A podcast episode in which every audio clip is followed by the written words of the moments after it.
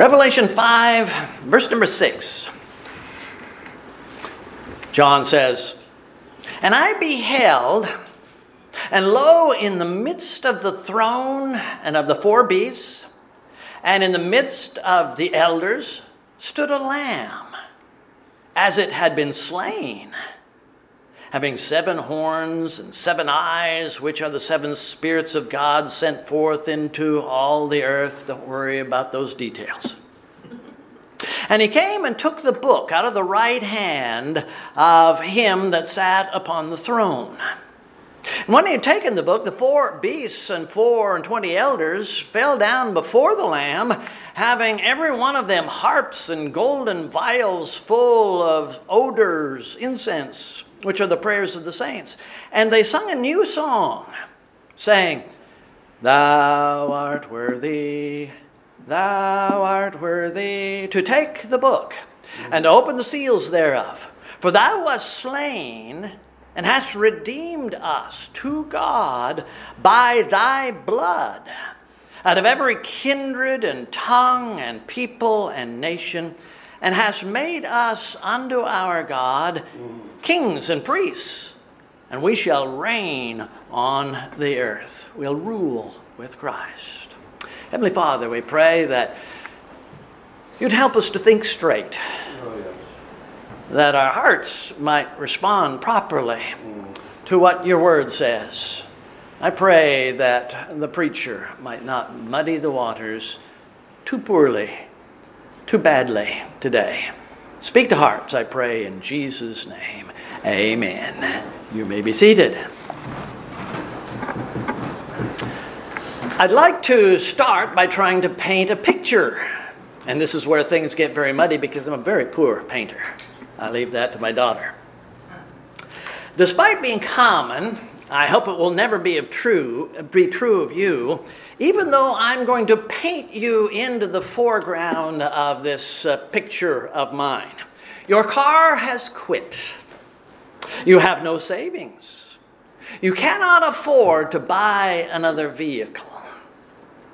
Because of previous problems, very sadly, your credit score is terrible. Your credit cards are maxed out. There's no way to get this car repaired. Your bank won't talk to you. The repair shop will not extend any credit to you. You are in trouble. What are you going to do? Well, there is there is that very expensive diamond and ruby ring that your grandmother left to you so many years ago. It has value. You love it because of its relationship to her, and you dearly loved Grandma. It has been appraised at $10,000. You have a written statement by a reputable uh, jeweler to the value of this ring. But your financial circumstances seem to be pushing you toward the local pawn shop where are you going to get the money you need for a new vehicle? Like you, I've never used the services of a pawn shop.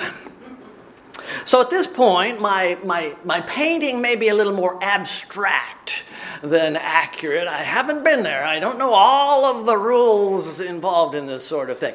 Let's say that uh, you're not aware of what to expect either. Hoping no one is watching, you enter the pawn shop there in this corner of Celtice and Greens Ferry, and uh, you have that ring in your pocket.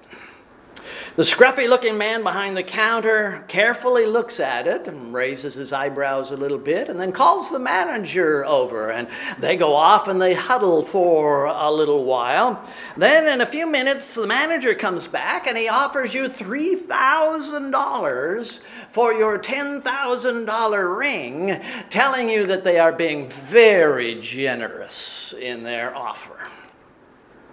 $3,000 is about what it would take to buy that used car that you have been looking at, and you're really, really hungry for that car. So you are willing to make this deal. You accept their offer. At that point, they tell you that the interest on their loan is 25% per month. They might also tell you that they will hold that ring in your name for six months, and if you don't come back within that time and pay them their $3,000 plus the interest, they will put it in their display case and sell it. You will not get it back. Eight weeks later, after a financial windfall, you've robbed a liquor store or maybe uh, won a small lottery. You go back to the pawn shop and you redeem your ring, paying more than a thousand dollars to that guy over what he loaned you in the first place. In my picture, I use the word redeemed. You redeemed your ring. You bought it back from the loan shark.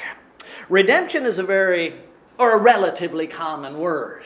It is found many times in the Word of God, and I'll give you some of these scriptures here in just a minute. It is used commonly in our society, but it has a very special meaning when it comes to the Word of God. It, it refers to the salvation, the deliverance that we might have from the penalty of our sins. Other biblical words that describe salvation are regeneration and conversion and propitiation. And the word that was highlighted last week is uh, reconciliation. And my message kind of uh, runs along with that, also with our Sunday school lesson, and also with some of the hymns that we sang this morning. They all interrelated. Each one of those terms, regeneration, conversion, and so on, speak of different aspects of God's gift of salvation from the judgment of our sins. Redemption is something we all desperately need because there are things about our souls which parallel that deal we made with the pawn shop. I'll try to explain. If you have not been redeemed, you will never be reconciled right. to God. That, uh, shall I say, fully reconciled to God. We need restoration and reconciliation with God because we are all, without exception, sinners in the sight of God. We are horrible in His sight. We may look good to our neighbor, but in God's sight, the side of holiness, we are in trouble. We need, you need to be brought back to the Lord and into some sort of friendly fellowship with Him. There can be no reconciliation without redemption. In our text here in Revelation chapter 5, we're given a glimpse into heaven during a day which is off there in the future. The people of God, looking at the Lamb of God who had taken away their sins, began to sing a new song. Thou art worthy to take the book and to open the seals thereof, for thou wast slain and hast redeemed us to God by the blood, by thy blood out of every kindred and tongue and people and nation. And that takes us back to last week's lesson. The Lamb of God, whom we are told in many other scriptures, is in fact the Son of God, was slain. That is, he was executed by the Romans at the behest of the Jews in his day, dying on a cross just as it was prophesied very early on in the Old Testament. And with the blood that he shed at Calvary, he redeemed those singing people. He bought those singing people, bringing them to himself and the Lord. And those people came out of, uh, of uh, uh, America and came out of um, Africa uh, Indonesia. There were even a few Canadians involved in there. Revelation chapter 5 is future. But the Apostle Peter in his first epistle, addressed living, breathing people in his day, in his time. He said, For as much as ye know that ye were redeemed with the precious blood of Christ. 1 Peter chapter 1, I believe it's verse number 18. Just as clearly as the people already in heaven, Peter's readers knew that they had been redeemed. They knew exactly how.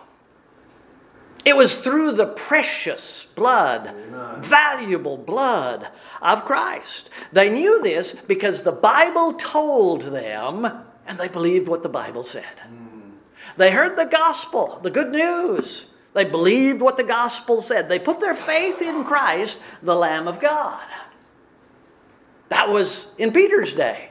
So we have those people way off in the future. We have those people in Peter's day. Now the question is do we possess that redemption? Do we know whether or not we are or have been reconciled to God through the precious blood of Christ? Maybe we're not sure because we don't know the terminology very well. Redemption speaks of liberation more specifically, to release after the payment of a ransom. Keep that definition in mind as I give you a few New Testament scriptures. The first of these refers to the redemption of Israel, to which I will come back in just a minute.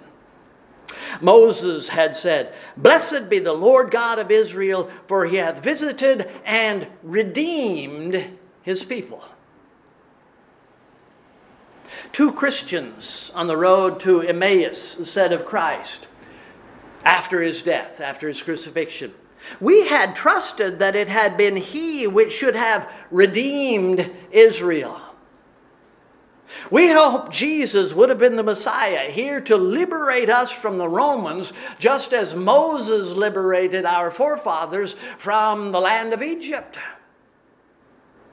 On a higher level, a spiritual level, we read, Christ hath redeemed us from the curse of the law, being made a curse for us. Christ came to redeem them that were under the law, that we might receive the adoption of sons. He gave himself for us, that he might redeem us from all iniquity sin. Those scriptures use the verb to redeem. Here are some others which use the noun redemption. Christians are sinners who have been justified freely by God's grace through the redemption that is in Christ Jesus. But God of God are ye in Christ Jesus, who of God is made unto us wisdom and righteousness and sanctification. Christ has been made our redemption. And for this cause, He, Christ, is the mediator of the New Testament.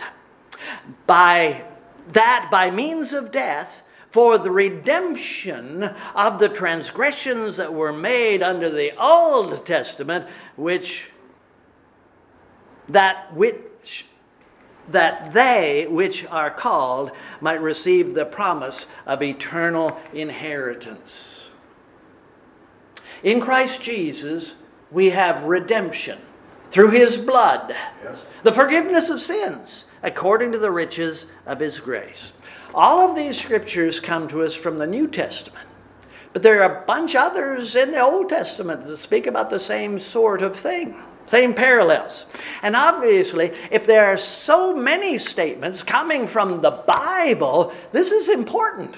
This is something we need to understand to some degree. Do you understand it?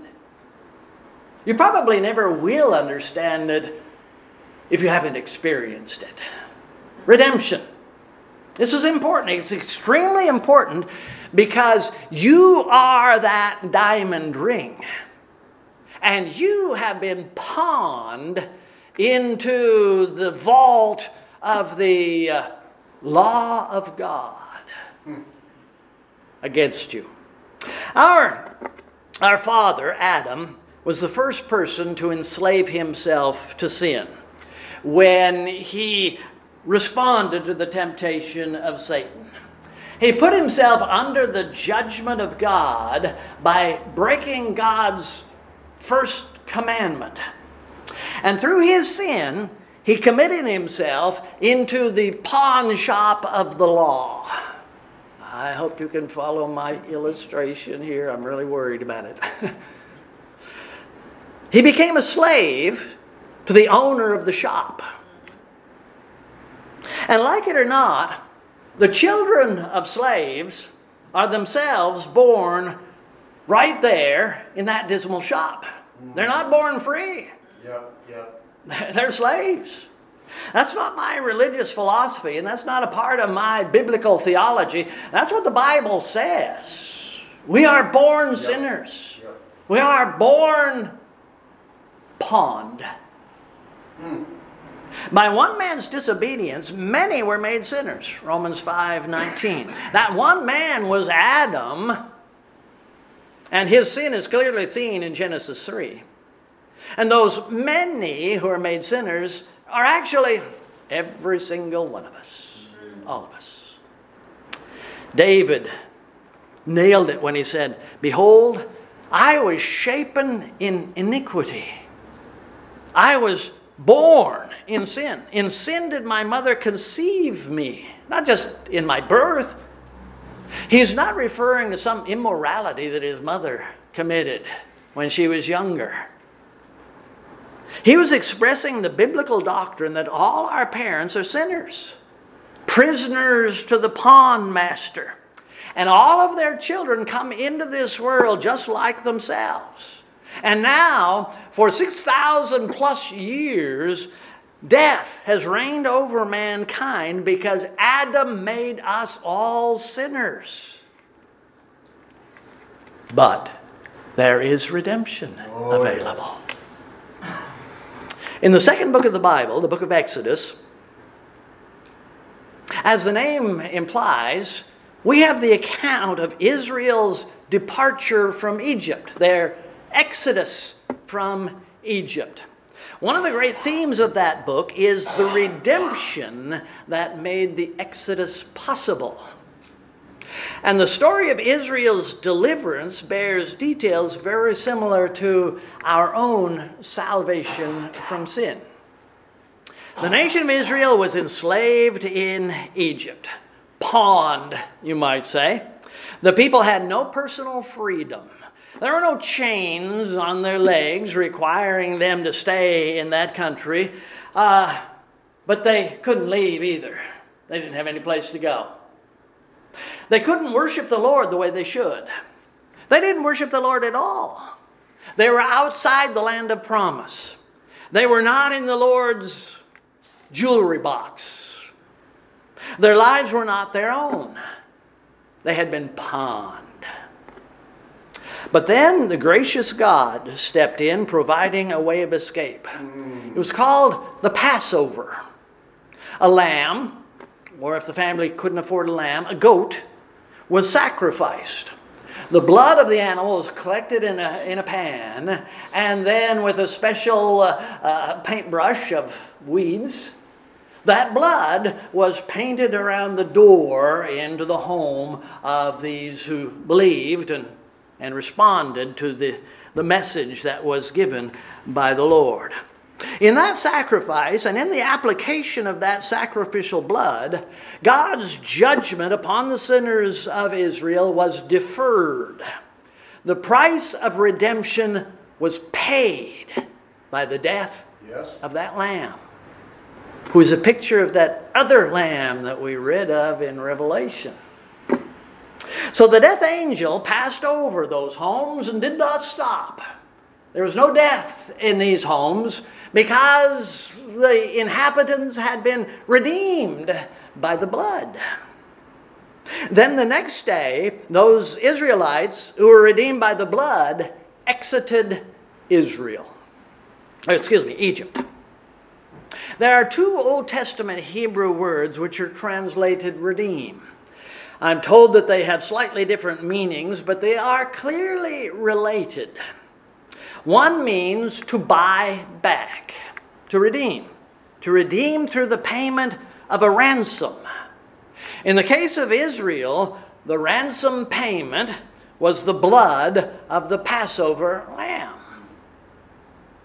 The other word, Hebrew word, means to loose. And in the case of Israel, it corresponds to the Exodus. There was a day when the owner of the pawn shop received the payment the law demanded, and later in the day, the ring was returned to the proper jewel box. Ransom and Exodus. Now, in the New Testament, there's only one word translated redemption, and it combines both ideas. In the gospel, redemption involves the release of the captive upon receipt of payment. Christ Jesus came into this world to die. As he himself said, and as others have said, he came to give his life a ransom for many. Yes.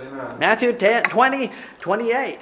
He gave himself for our sins that he might deliver us.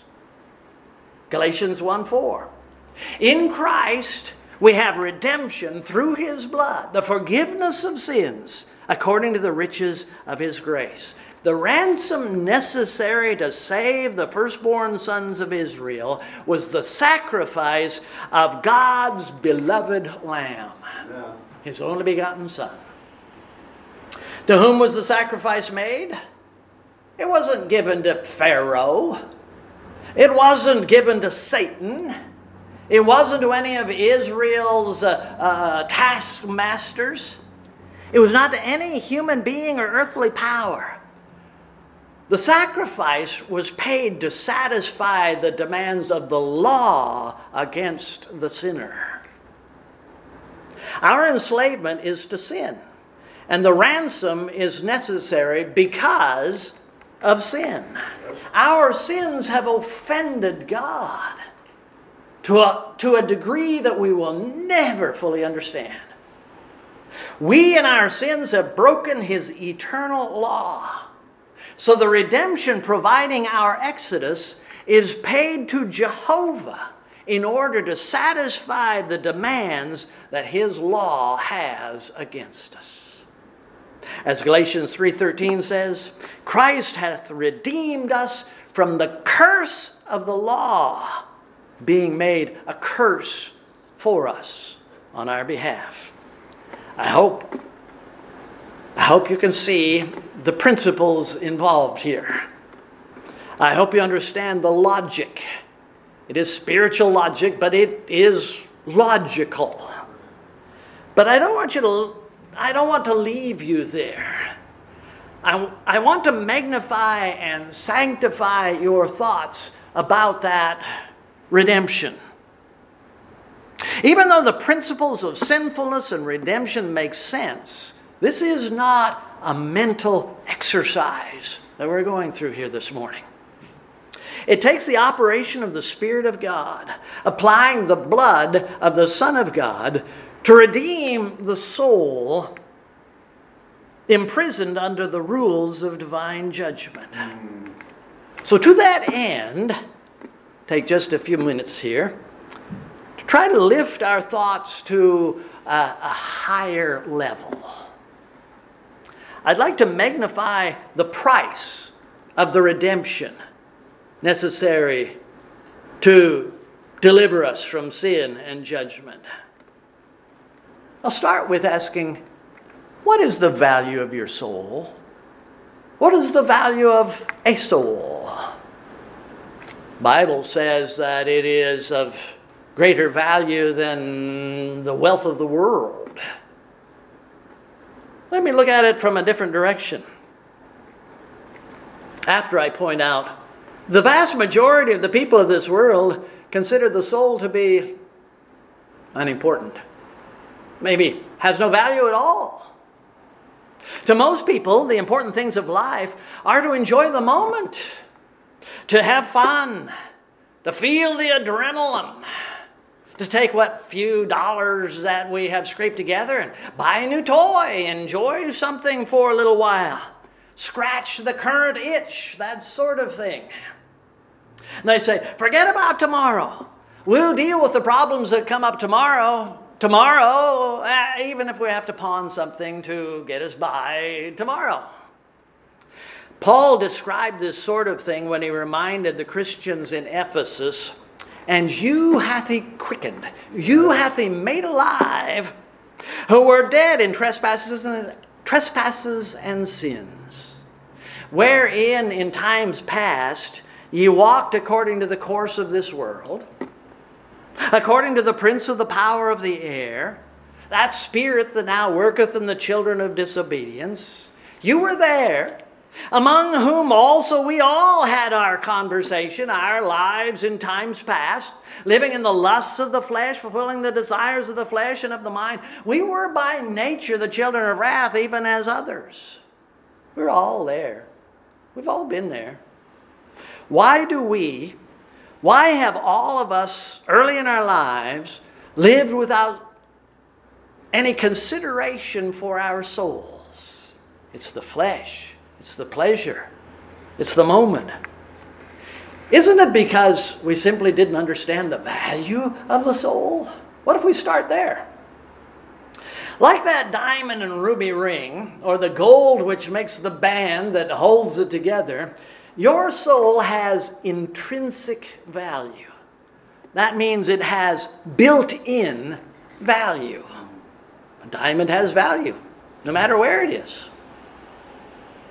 Part of that value is the fact that your soul is eternal, it will never die.